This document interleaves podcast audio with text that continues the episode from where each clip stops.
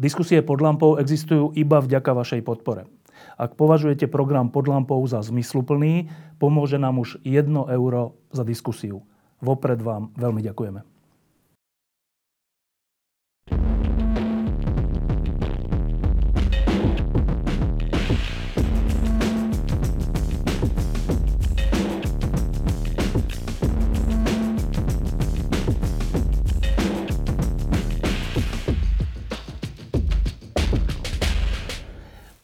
Dlhším časom, myslím, že je to viac ako rok, sme tu s Marianom Leškom e, urobili takú lampu, ktorá sa volala, že či sme mafiánsky štát. A to bola taká veľmi úspešná lampa z hľadiska aj sledovanosti, aj obsahu, e, pretože Marian tam popisoval jednotlivých aktérov e, tohto štátu čo sú zač, s kým sú spojení, akým spôsobom ovládajú tú či onú skupinu alebo rezort alebo podobné veci. No. Lenže teraz prišiel rok 2018 a v tom roku sa všeličo udialo a možno sa aj poposúvali trochu tie základy tohto štátu, respektíve skupiny, ktoré ho ovládajú. Možno sme na ceste k niečomu novému. A to je teda vlastne moja prvá otázka na Mariana Leška. Zmenil rok 2018 niečo z toho, čo sme hovorili predtým? Myslím si, že zmenil konštelácie medzi hlavnými aktérmi, ale ešte to nie je zmena, ešte to je len potenciál na zmenu. Všetci vieme, že v demokracii sa počasie tvorí nie náladami ľudí, nie tým, čo si myslia, čo cítia, kedy výjdu na ulice, ale tým, keď sa to pretaví do nejakého štátotvorného aktu a tým sú voľby a tým je nástup nejakej novej garnitúry alebo zotrvanie starej. Tento rok priniesol potenciál na to, aby sa so Slovenskom niečo stalo, ale do ďalších volieb a do najbližších volieb je ešte niekoľko mesiacov a ten potenciál môže byť a nemusí byť využitý. No, keď sme o tom hovorili, tak e, vyšlo z toho, že pred rokom, pred viac ako rokom, že e, takým uholným kameňom toho spôsobu, akým je Slovensko spravované, sú vlastne dvaja ľudia, predseda vlády Fico a minister vnútra Kaliňák. A teraz je rok 2018 a prvý nie je predsedom vlády, druhý nie je ministrom vnútra. Tak optimista by povedal, že tak asi sa veľká vec stala. Stala? Stala sa, stala sa, pretože naozaj pred rokom sme si to nevedeli predstaviť, že obidvaja odídu, ale zase na druhej strane nevedeli sme si ani predstaviť ten hlavný dôvod, pre ktorý odišli. Ten dôvod bol tragický, ten dôvod bol strašný a po tom dôvode naozaj nemali na, najmenšiu šancu zostať, pretože on, Robert Fico a pán Kaliňák mu v tom asistuje, to rozprávajú tak, ako keby to bol nejaký, nejaká konšpirácia, nejaké sprísahanie. Ale to bol logický dôsledok toho, k čomu došlo vo februári 2018 a že naozaj oni reagovali tak, že poukazovali neustále na to, že ak nespôsobili, tak sú súčasťou toho problému, ktorý vznikol. Pretože tváriť sa, že po takomto čine môže minister vnútra zostať na svojom mieste, že v podstate to prejdeme tým, že vyložíme na stôl nejaký milión, milión v keši, tak to bolo evidentné nepochopenie situácie. A treba uznať aj to, že samozrejme ten tlak námestí a tlak ľudí bol obrovský, ale ak by sa nebol postavil vtedy jednoznačne most hit, vtedy ešte so Žitňanskou a Šebejom, tak by to mohlo pokračovať ďalej, len by to napätie bolo naozaj ako neúnosné. No, e, troška sa pristavme pri tej vražde. E, všetky médiá, teda ten, ktorý si tú vraždu objednal, ak si myslel, že tým niečo vyrieši, tak to bol hrozný omyl. E, všetky médiá, všetky dôležité médiá po tej vražde e, uverejnili ten základný text Jana Kuciaka o tom, ako tu funguje vlastne talianská mafia a všeličo, aj vrátane úradu vlády a, a nikto sa toho nebál. Čiže, čiže ten kalkul, že, že nás zastrašia, sa, sa nepodaril. Ale e, priebehu roka e, sa, sa ukázalo, alebo je dôvodné podozrenie, že tým objednávateľom bol, objednávateľom bol Marian Kočner alebo ľudia z tohto okolia. Na čo Fico s Kaliňakom hovoria, že vidíte, tak sa ne, nepotvrdila talianská stopa, čiže my sme z toho vonku. Von, áno, tak presne. sú? Je to hrozné. Ja som si, eh, keď som si čítal ten posledný článok Jana Kuciaka, tak mi bolo jasné, že toto mohol využiť človek, ktorý vedel presne, čo ten Jano pripravuje. A vedel, že keď ten článok vyjde, okamžite sa všetci rozbehnú daným smerom a ten dotyčný, ktorý je podozrivý z toho, že to všetko objednal, nás na to aj upozornil. On povedal, vážený, nie je dôležité, čo doteraz uverejnil Jan Kuciak. Podstatné bolo, že tá vražda mala zabraniť tomu, aby uverejnil niečo nové. On nás tak ako, ako posúval, bežte týmto smerom. No, ja si osobne myslím, že to nebola náhoda, že, že nás tak postrkával, pretože teda mal Kočner. na to Kočner, že mal na to dôvod. No a pokiaľ ide o to, že však to bol Kočner, čo my s tým máme, tak to naozaj ako je niečo, čo, po čom mi stávajú vlasy dubkom. To je niečo podobné, ako keď Robert Fico hovorí, gorila je problém druhej Zurindovej vlády, mňa usvedčuje iba z toho, že som tam pil kolu, ničím mi to neškodí. Ak je autentický spis, Teraz tak, nahrávka. a nahrávka, tak je evidentné, že on sa mohol a je dôvodne podozrivý zo štyroch až piatich trestných činov. To nie je tak, že on si tam prišiel na, na nezáväzný pokec, ale ten spis hovorí o tom, koľkokrát Smer a Fico osobne sa podielali na niečom, čo má svoju presnú klasifikáciu v trestnom zákone. Tak rovnaký nezmysel Rovnaký Kalerab sa nám snaží strčiť do hlav tými vyhláseniami, však to bol Kočner, čo ja s ním mám. Veď Kočner je od 2006. s nimi jedna skupina.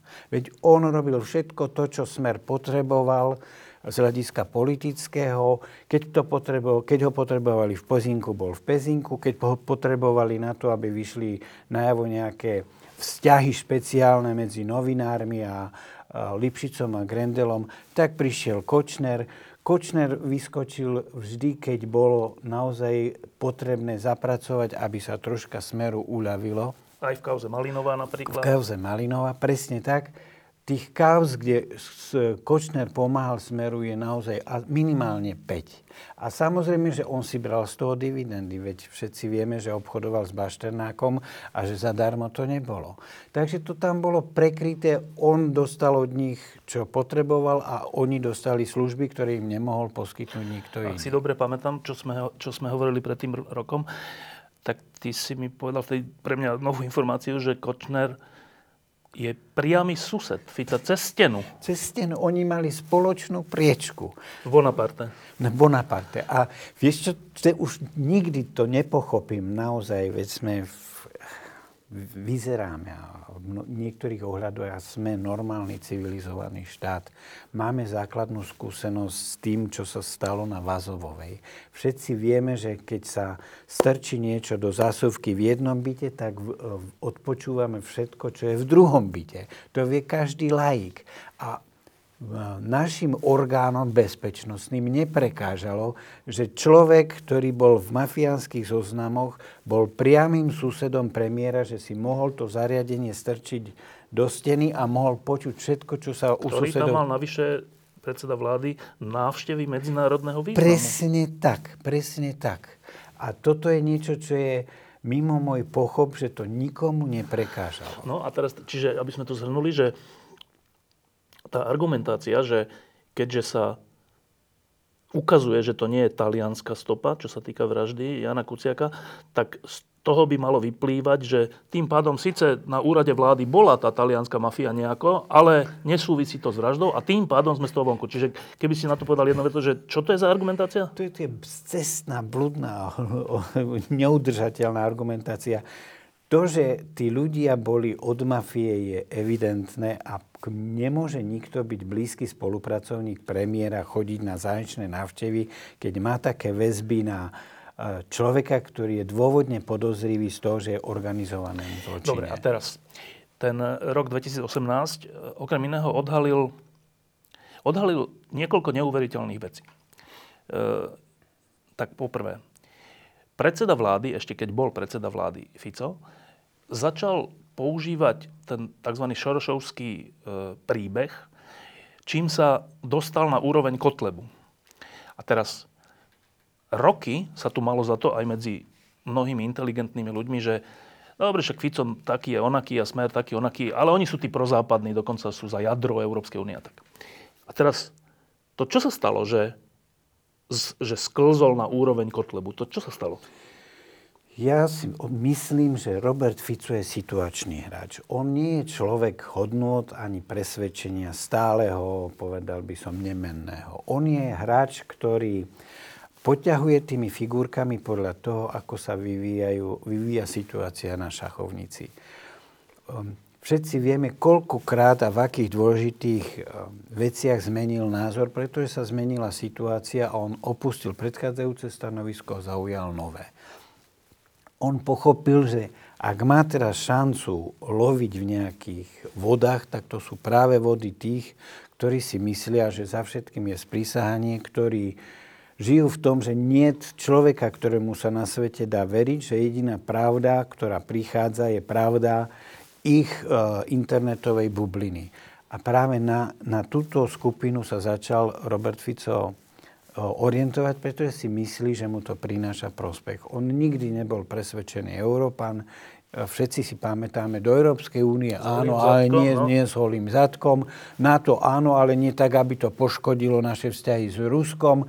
A potom zmena situácie a už aký prínos pre nás má členstvo, ako by sme boli bezradní, aké je dôležité, aby sme mali tie najlepšie vzťahy s Európskou úniou situačný hráč. Takže nezmenil sa Robert Fico, zmenila sa situácia, preto sa zmenila jeho retorika. Napriek tomu, napriek všetkej kritike, uh, nie je prekvapujúce, že až takýto súterén v zmysle, že konšpirácie, uh, Šoroš, zaplatené deti, zaplatené námestia. Nie je to prekvapujúce? Teraz ako keby všetci uverili tomu, že to, čo čítajú na internete a čo čítajú v tých weboch, na tých weboch a v tých diskusiách, je prevládajúca tvár Slovenska. Oni ako keby uverili tomu, verme webom, verme tomu, čo tam prevláda. To ľudia chcú, to, ľudia chcú, to im dajme. Len oni zabúdajú, že ten internetový svet je len Tiež iba bublina, výsek, no? bublina a, a podliehajú dojmu... Že takí sú všetci. Takí sú všetci. Dávajme im to, to seno, ktoré od nás chcú, po ktorom volajú. No a ja si myslím, že aj tá reakcia na ten globálny pakt bola presne taká. Oni si prečítali, koľko ľudí sa bojí, sa bojí má strach a je, má vytreštené oči, čo by tu nastalo, tak im nahádzali to seno, my to nikdy nedovolíme. Áno, ale e, poznáme za tých 20x rokov politikov v tom zmysle, že často sú pragmatickí v tom negatívnom zmysle toho slova a všelijaké kompromisy robia aj tie negatívne, ktoré by nemuseli, ale že má to nejakú hranicu, Áno. že pod ktorú sa ako keby nejde. Ale teraz sa už ide. Teraz sa už ide, pretože tá hranica, ako každé dno, to je Vždy, keď si myslíme, že už to hĺbšie nejde, vždy sa tam objaví rovina ešte pod tým dnom a ešte pod tým dnom. A to nie je len problém Slovenska, to je aj problém medzinárodný. Všetci vidíme, že čo sa deje v Spojených štátoch, čo sa deje vo Francúzsku, čo sa deje v Španielsku teraz v Andalúzii, Taliansku, v Taliansku a tak ďalej. Takže ono to naozaj, svet sa dostal do takej fázy, kde na, kdy dochádza k takej rezonancii, že politici si všímajú, to čo, to, áno, a vychádzajú v tom ústrety. Nech sa páči, toto chcete, tuto máte. No, keď bolo po vražde, tak um, veľmi silno rezonovalo to, že Kaliňák s Ficom nie. Oni naozaj z tej vlády odišli uh, a malo sa za to, že Dobre, dali tam Druckera za ministra vnútra, dali Pellegriniho za predsedu vlády, že dobre, tak aspoň taká tá lepšia tvár smeru. Ano. A teraz si to rozmeňme, že Drucker tam už nie je. To bol veľmi zvláštny manéver, po ktorom, na ktorého konci tam bola Saková, teda vlastne človek Kaliňáka. Hoci tie námestia ho volali po niečom novom. Hmm. Ty si myslíš, že ten manéver bol dopredu vymyslený?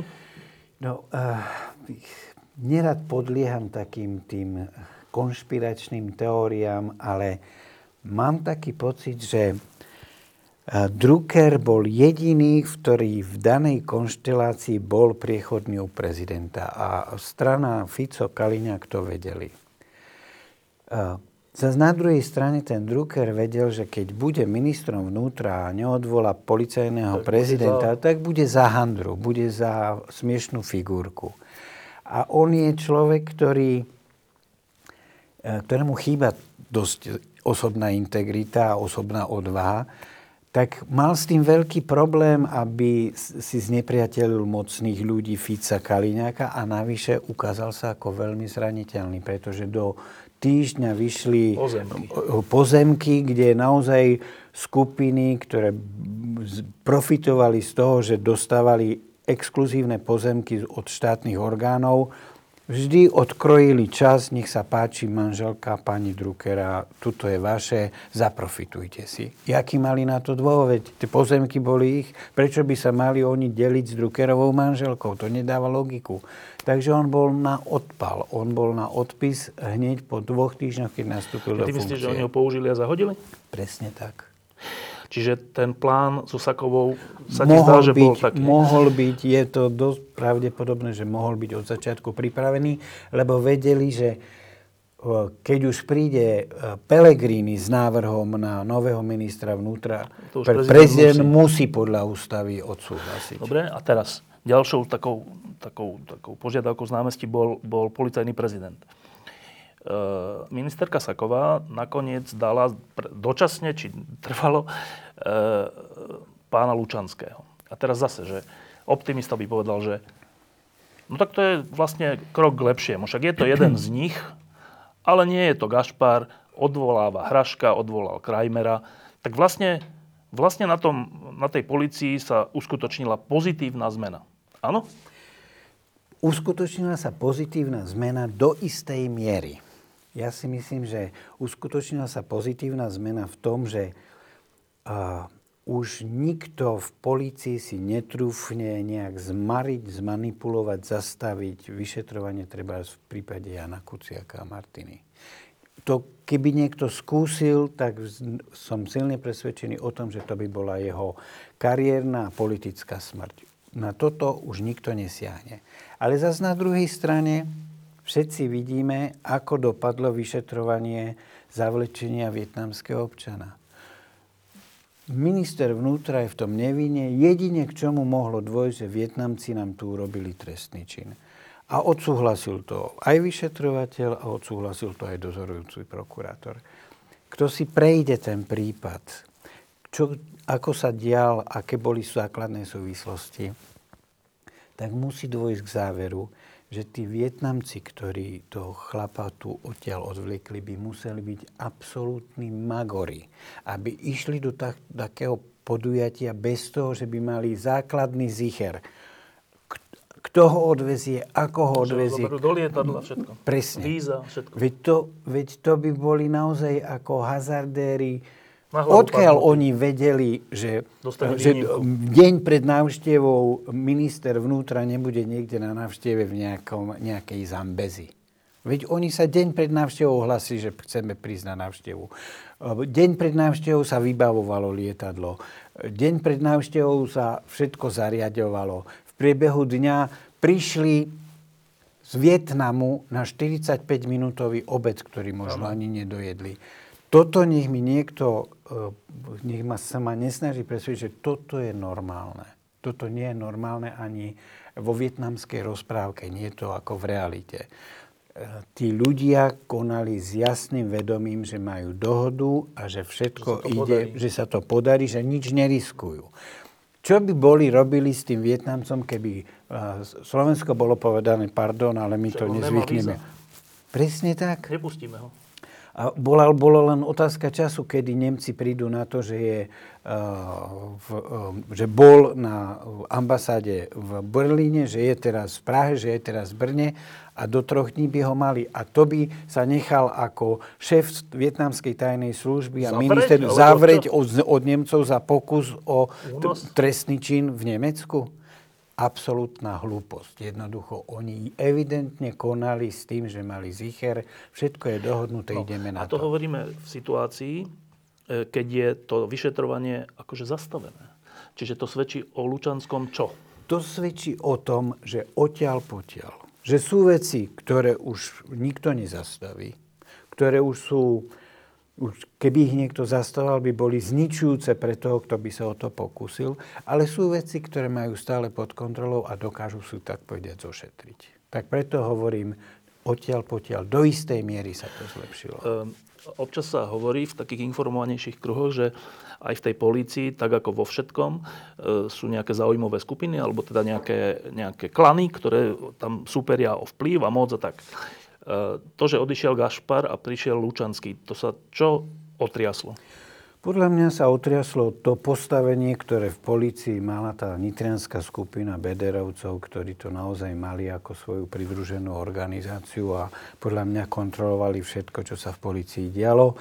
Teraz ešte nie je známe, kto je teraz veľký šéf, ale tá silná predchádzajúca pozícia už zďaleka nie je taká, aká bola. Ale teda nejaký šéf pozadí tam Nejakého tam predpokladáš? Na, na Slovensku to je vždy tak, že keď nie jeden šéf, je iný šéf. Takže neviem, kto ešte sa zatiaľ dostatočne neprijavil a ne, neubehlo dostatok času, ale určite zase tam bude niekto, kto nemôže odolať pokušeniu, veď môžem ovládať políciu a profitovať z toho. E, ďalšia vec, ktorú ten rok 2018 tak dosť odhalil, až bolestne, je asi neuveriteľný stále ešte vplyv SNS na to, čo sa tu deje. Ehm, z čoho vyplýva táto sila? Ja som sa práve pred týždňom na to pokúsil odpovedať v jednom svojom článku a som nachylný veriť tomu, že to nie je tak, že tu máme rozvrátený, rozvrátený smer, smer, ktorý nevie kam z konopy, ktorý má toľko problémov, že tu je, tak povedať, vákum mocenské a Danko, ktorý je taký ambiciózny politik, tak to začína ovládať. Nezdá sa mi to. Podľa mňa Danko koná s vedomím a súhlasom a po dohode s Robertom Ficom.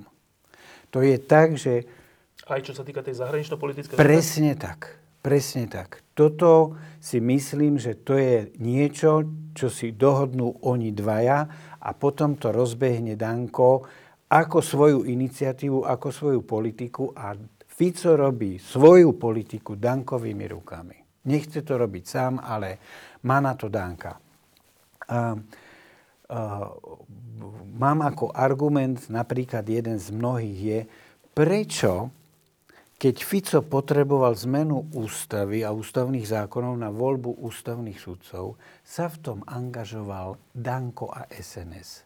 Dankovi je to šuma fuk, čo bude s ústavnými sudcami. Jemu na tom absolútne nezáleží. To je pre neho treťorada záležitosť. A on vyjednával s Kotlebom, za akých podmienok by mohol podporiť, a samozrejme s Kolárom, za akých podmienok by mohli podporiť tú zmenu, aby mohol... Výhodnú pre Fica, áno? Výhodnú pre Fica. On to robil za Fica. A to nerobil pre eh, Robertové modré oči. Oni majú dohodu, ty mi urobíš to a ja ti dovolím to. A že už sa do tej situácie vžíva a že to už začína brať ako, nie že to je dohoda, ale to, čo už mne patrí, tak to bolo to výzva vyzývam predsedu Smeru, aby zjednal nápravu s ministrom Lajčákom. To už začína byť ako komické, keď šéf 8-percentnej strany začína dávať do laty predsedu 28-percentnej strany. To už troška, povedal by som, ten Danko vypadáva z roli. Keď toto hovoríš, tak e, Andrej Danko okrem iného vystupuje v Ruskej dume a stretáva sa tam s ľuďmi, ktorí sú na sankčnom zozname, ale okrem toho ešte, ešte významnejšiu vec robí. E, zabraňuje tomu, aby bola prijatá bezpečnostná stratégia a medzinárodno-politická stratégia Slovenska, ktorá nás má, má potvrdiť naše ukotvenie na západe. Aj. A teraz, ak je to takto, že to môže, a zjavne môže, lebo nebola prijatá, e, to by naznačovalo, alebo ty hovoríš vlastne, že že Robert Fico už nie je za to, aby sme boli jednoznačne Západ? Iný dôvod to nemá. Aký dôvod iný by sa tam dal nájsť, pretože kedy Robert Fico povedal niečo také, čo by v Moskve zarezonovalo, že tuto máme nejakého ďalšieho kritika.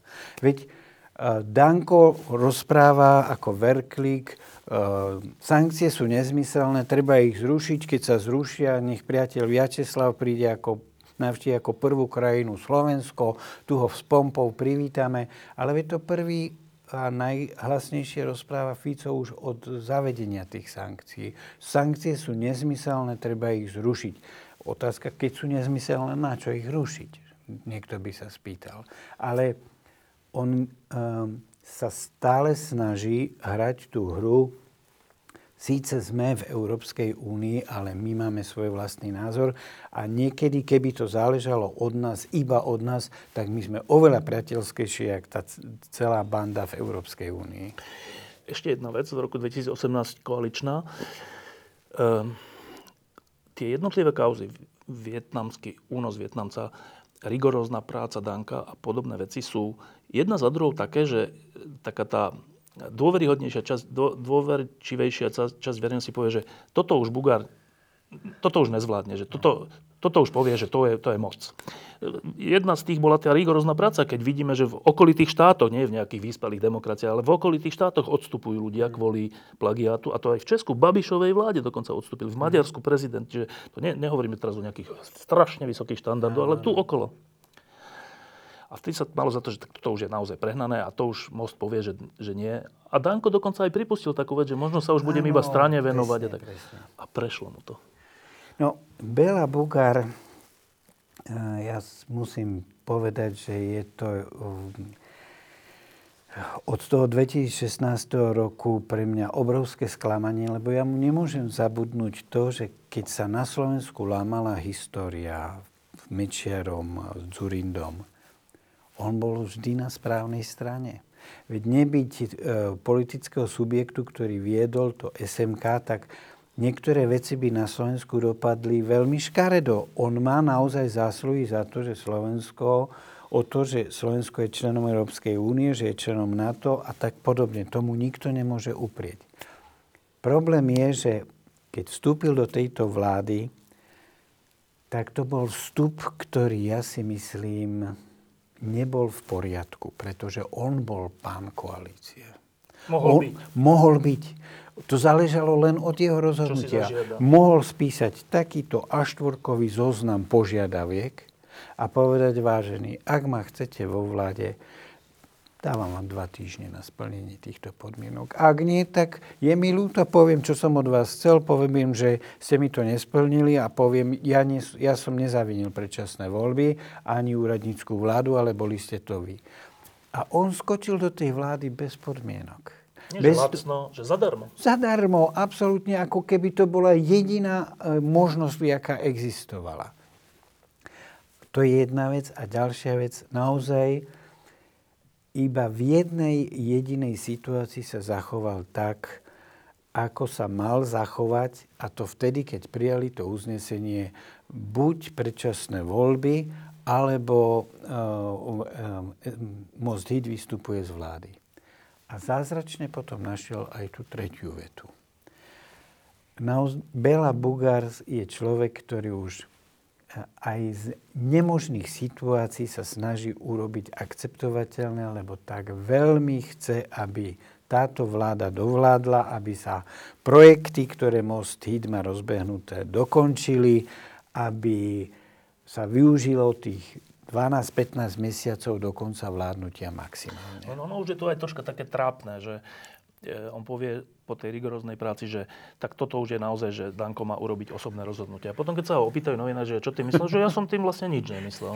To, uh, a to, to, trápne, to, to, bolo, to bolo smiešné a trápne, lebo to bolo to vyhlásenie vo štvrtok a v piatok Braňo Bezák si urobil taký zápis, kde povedal, Očakávam, že v najbližších dňoch Bela Bugár povie, ale ja som nepovedal, že on má prijať osobnú zodpovednosť. Ja som predsa povedal, že má prijať osobné rozhodnutie. A ak on príjme osobné rozhodnutie, že neodstúpi, tak je to, rozhodnutie. tak je to v poriadku. Tak si urobil Braňo Bezák z neho, ako to slušne povedať, srandu. A v nedelu to Bela Bugár spravil. To už je naozaj ako Dobre, teraz ten rok 2018 ukázal niečo aj o opozícii. E, v tom negatívnom to, že tie námestia opozíciu nepotrebovali, e,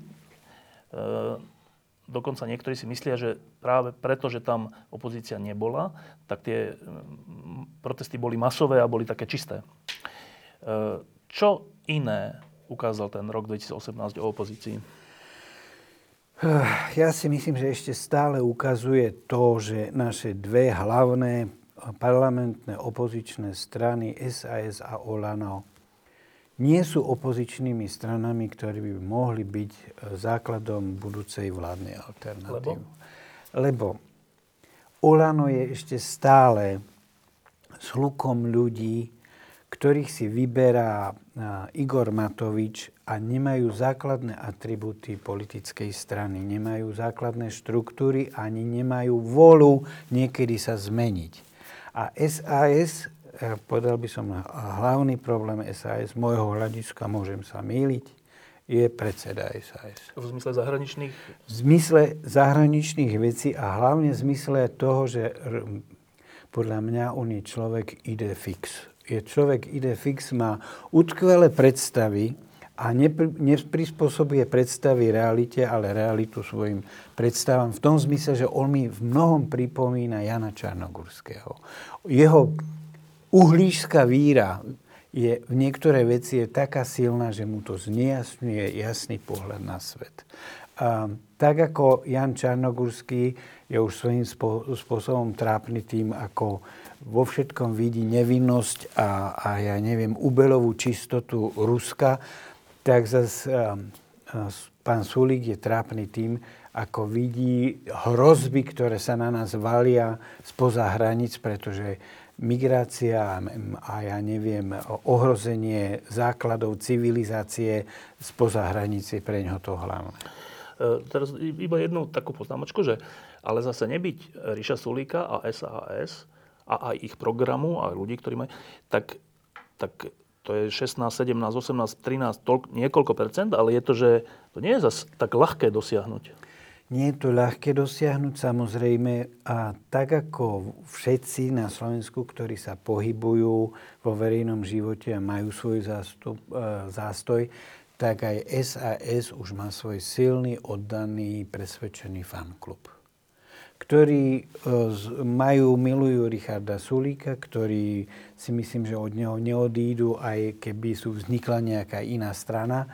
Problém je, že či Richard Sulík by priniesol tú alternatívu, ktoré, ktorú Slovensko potrebuje. Ak by sa správal tak, ako sa správal treba, keď prišla debata na uh, globálny pakt. No, uh, rok 2018 priniesol aj e, hviezdne, ale aj nehviezdne chvíle prezidenta Slovenskej republiky. Ano. Za hviezdnu chvíľu to sa asi zhodneme. Možno považovať jeho vystúpenie e, v televízii po vražde, ktorým veľmi dopomohol k nejakej aj zmene. E, považuješ to za hviezdnu chvíľu? Isté, samozrejme. Za nehviezdnu chvíľu No, však ja viem, čo považujem za nehviezdnu, nehviezdnu chvíľu. Ty čo považuješ za nehviezdnu chvíľu? Za nehviezdnú chvíľu považujem predovšetkým tú nerozhodnosť a tú neurčitosť, ktorú dáva neustále najavo. To nie je ako jedna chvíľa, ale to je taký ako celostný, celkový postoj, ktorý je pre verejnosť nečitateľný. Teda, že čo bude s tou stranou? Čo bude, aj? čo chce robiť, o čo mu vlastne ide, o čo sa usiluje.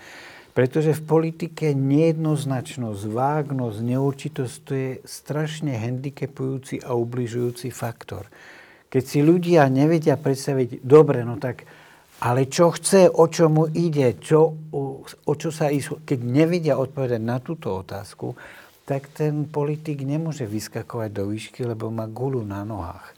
A um, pán prezident samozrejme, že nemôže rozprávať ako, povedal by som, zakladajúci člen nejakej strany, Keď pretože je stále prezident, no.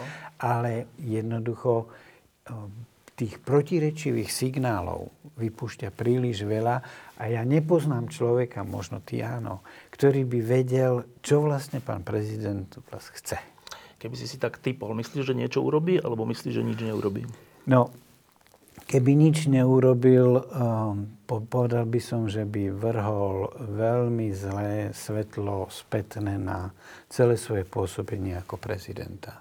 Ak niekto je prezident s etosom, som tu, lebo chcem pomôcť tejto krajine a si myslím, že ľudia, občania si zaslúžia lepší štát a potom by povedal, ďakujem, ale moje pôsobisko pôsobenie sa skončilo tak by sme si povedali, tak o čom boli tie reči predtým?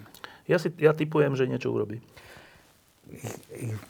Logika veci by to hovorila, ale zase počkajme si na to, ako sa to vyvrbí. Však to nebude tak dlho trvať, presne. Uh, rok 2018 ukázal aj niečo o tom, akého budeme mať na budúce prezidenta. Už poznáme dosť veľa kandidátov, jedného ešte nepoznáme, kandidáta Smeru. Um, v čo táto otázka no, voľby nového prezidenta o nás vypovedala? No, musím povedať, že som šokovaný, ako ľahkovážne všetci k tomu pristupujú. To je niečo, čo mi prípada ako veľmi podivné, pretože... To je za chvíľu. To je za chvíľu. A všetci sa tvária, ako keby prezidentu bol nejaká zanedbateľná postava, ktorá nemá na nič vplyv, o ničom nerozhoduje. Veď ten prezident síce nemá nejaké silné ústavné právomoci, ale sa na druhej strane on je ten, kto povie, kto bude zostávať vládu, on je ten, kto povie, kto pôjde na ústavný súd a on je ten, kto môže predstúpiť pred národ, keď sa deje niečo tak ako február, marec, no? a povedať s plnou vážnosťou, sme v takejto situácii a chce to zmenu a toto potrebujeme. To nie je ako maličkosť. Ten, ten e, prezident je významná a dôležitá. Kde tu je nejaký boj o prezidentský post? Kde je tu nejaká snaha, e, aby to bol naozaj človek, ktorý e, môže niesť tú ťarchu a zodpovednosť toho úradu. Máme december a všetci sa tvária, ako keby sa nechumelilo. Ja si nepamätám, že by niekedy taká taká ľahostajnosť panovala pred prezidentskými voľbami ako teraz? E, to slušnejšie Slovensko z tých námestí si myslím zase, že nemá situáciu, že by nemalo svojich kandidátov, tak v poradí zatiaľ podľa percent Mistrík, Mikloško, Čaputová sú traja dobrí kandidáti. Že čo ti na tom prekáža? Prekáža mi to, že sa tam, že to nie je drive, ktorý by uh, oslovoval ľudí. Lebo Ty vieš, ja viem, poznáme aj no, Mistríka. Mistríka, aj Čaputovú, aj Fera Mikloška. A vieme, že by boli dobrí Bo, Vieme, že len my sme dvaja. A je tu 4,5 milióna oprávnených voličov. Jako ty máš pocit, že oni malo pôsobia, hej? Aj oni malo pôsobia, pretože uh, Andrej Kiska, keď chcel byť prezidentom, tak dva roky na tom dennodenne pracoval. Samozrejme, mal zdroje, mal možnosti, ale tiež sa mi zdá, že sa vkladal do toho oveľa osobne, osobnostne viac ako tí, ktorí to majú teraz pred sebou. Je taká e, nočná mora e, časti ľudí na Slovensku, že kto len sa dostane do toho druhého kola, že čo keď to bude ten a onen, a dostaneme sa do situácie, že Gašparovič Mečiara, že vlastne nebudete, tak to nepôjdem voliť. Um, myslíš, že sa to môže zopakovať? Môže. Okamžite ti to hovorím, ani som nečakal, kým dopovieš. Môže. Tá konštelácia je taká nebezpečná, že ja si myslím, že budeme potrebovať veľa, veľa šťastia, aby sa tá konštelácia nevytvorila. Podľa môjho názoru tá konštelácia Mečiar Gasparovič je oveľa pravdepodobnejšia ako iná konštelácia. Ehm, ešte jedna vec k tomu. Smer stále nemá svojho kandidáta. To je, to je ďalšia komická vec toho roku 2018, že najsilnejšia strana proste nemá kandidáta na prezidenta. Um, myslíš, že vôbec bude mať? Ja si... O... Mne to dávalo zmysel uh, taký, že som si myslel, že urobia s Dankom dohodu a že Smer povie, nech je to Danko. A ešte stále to môže byť. Keď, keď, keď, mám pravdu, keď mám pravdu v tom, že si naozaj rozumejú, no. že sa stretávajú, že sa dohadujú, že konajú v zhode, no. konajú, že sa koordinujú, tak túto možnosť vôbec nevylučujem. Keby Danko prehral, nebola by to hanba Smeru. Keby postavili niekoho na úrovni, nechcem nikoho urážať, ale ako príklad, Raši. Raši, ďakujem ti, že si to bol ty, tak im, im hrozí to, že sa ten človek nedostane do druhého kola. Tuto nemajú, nemajú žiadne reputačné Lajčak riziko. zabitý z tohto hľadiska? No, ak by Lajčak kandidoval a dokonca s podporou Smeru, tak mám taký pocit, že by e, tak prevalcoval svoju prestíž, imič a ľudskú dôstojnosť, že už by to nerozchodil. Kubiš? Kubiš môže byť len... Kubiš sa ponúka a zatiaľ ho nechcú. Vieš prečo? Zrejme majú nejaké, povedal by som, vrúbky z minulosti, pretože troška skôr skončil ako mal. To je jedna vec. A druhá vec, nie sú si istí, že Kubiš je ten človek, ktorý by ich dostal do druhého kola. Rok 2018, okrem týchto politických vecí, e, na úrovni politických strán, opozície, koalície, prezidenta, ukázal jednu strašne dobrú vec a to je tá, že e, Slovensko nie je zaspatá krajina.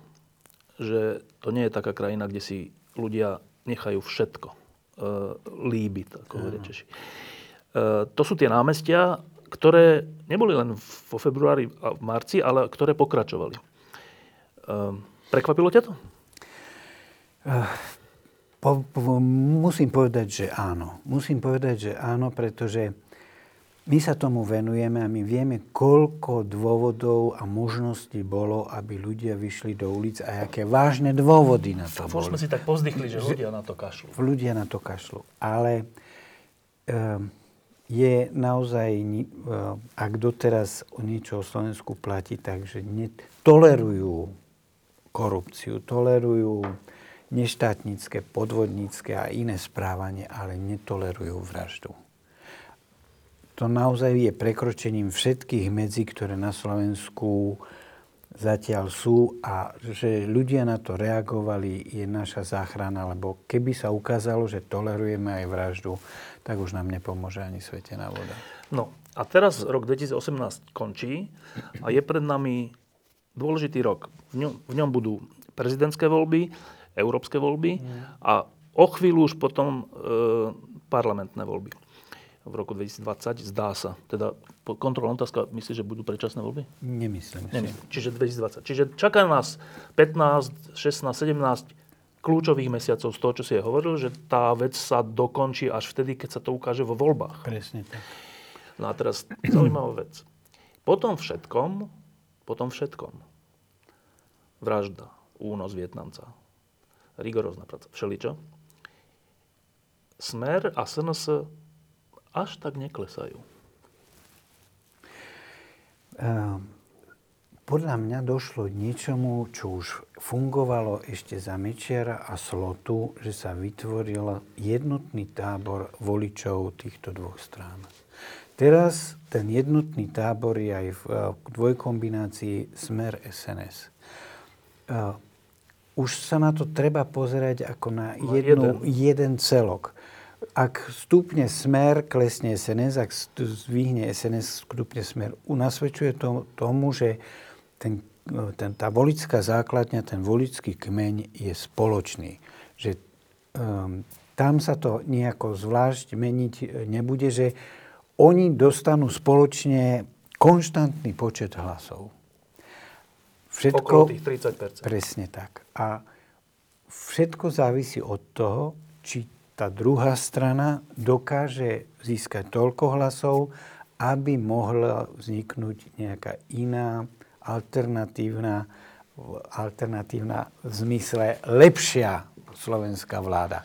Lebo alternatívne strany, strany nesystémové strany, ktoré, a, ktorých použitie je na to, aby sa páčili tým, a, povedal by som, radikálom na a, in, internetových sieťach, aj tie budeme mať v parlamente. No ale ke- keď počítam, ako počítam, tak mi to vychádza tak, že e, Smer SNS okolo 30% tá štandardnejšia opozícia tiež okolo 30% a potom je tam, že Kolár, Kotleba a takýto.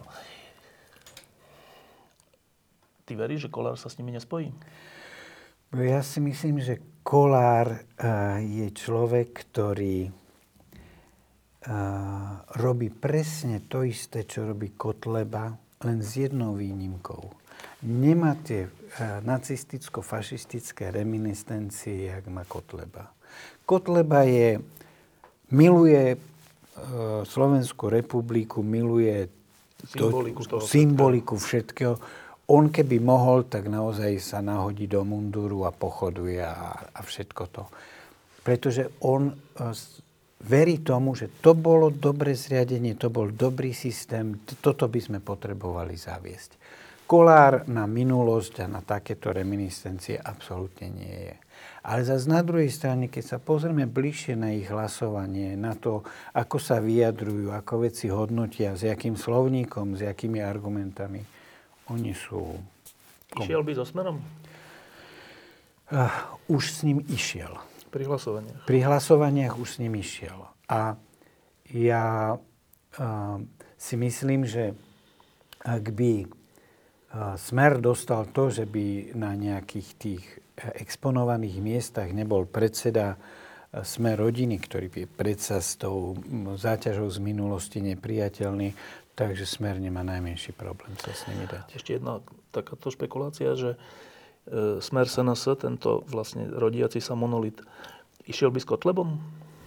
Myslím si, že nie.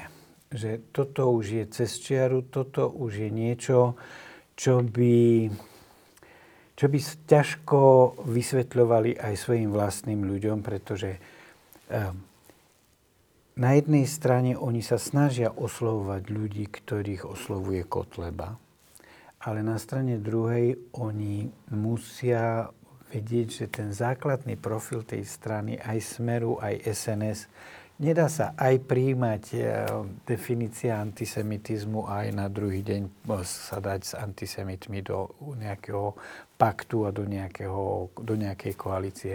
To by bolo aj pre Smer, aj pre SNS príliš vysoký schod. Rok 2018 okrem iného bol aj rokom 100 z tého výročia Československa, tak iba jedna taká kratučká otázka na Česko.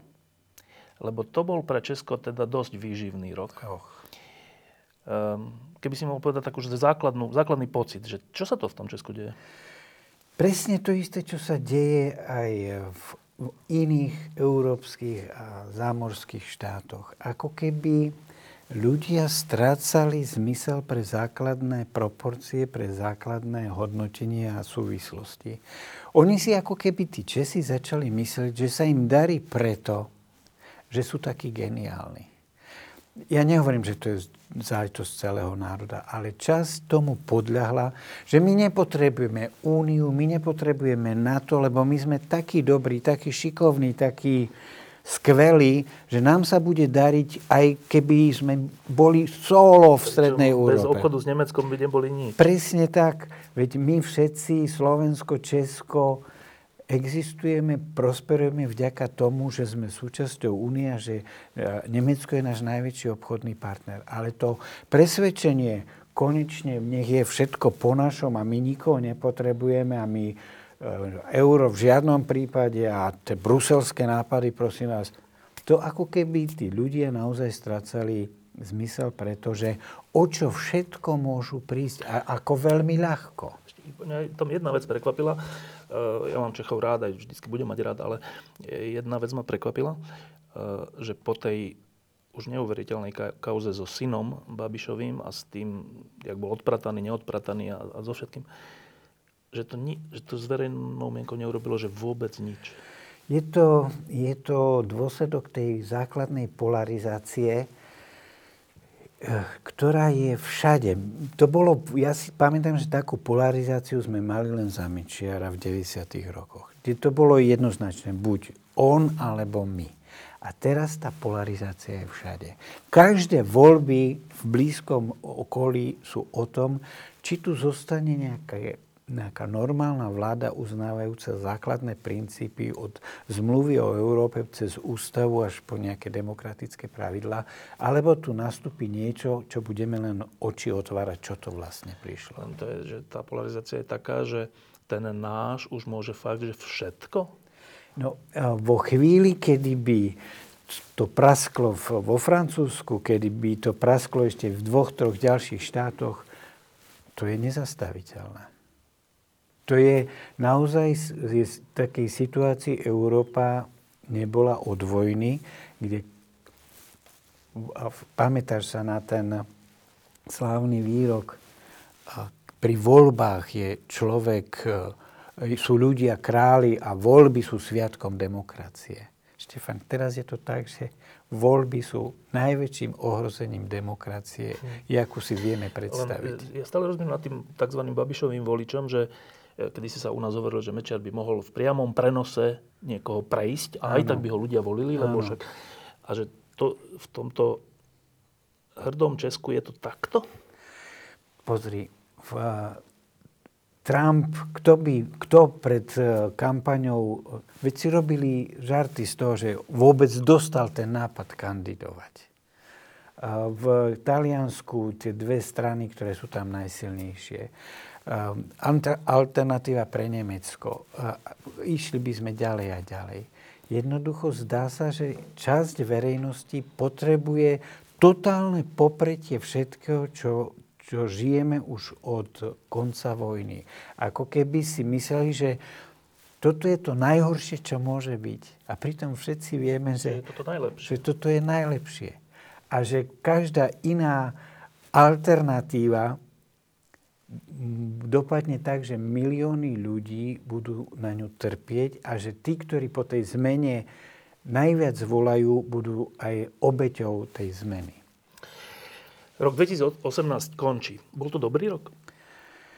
Nemyslím si, že to bol dobrý rok, pretože došlo k veci, ku ktorej nemohlo, nemalo a nesmelo dôjsť a, a podľa mňa poviem, že 2018 nám dal šancu na zmenu.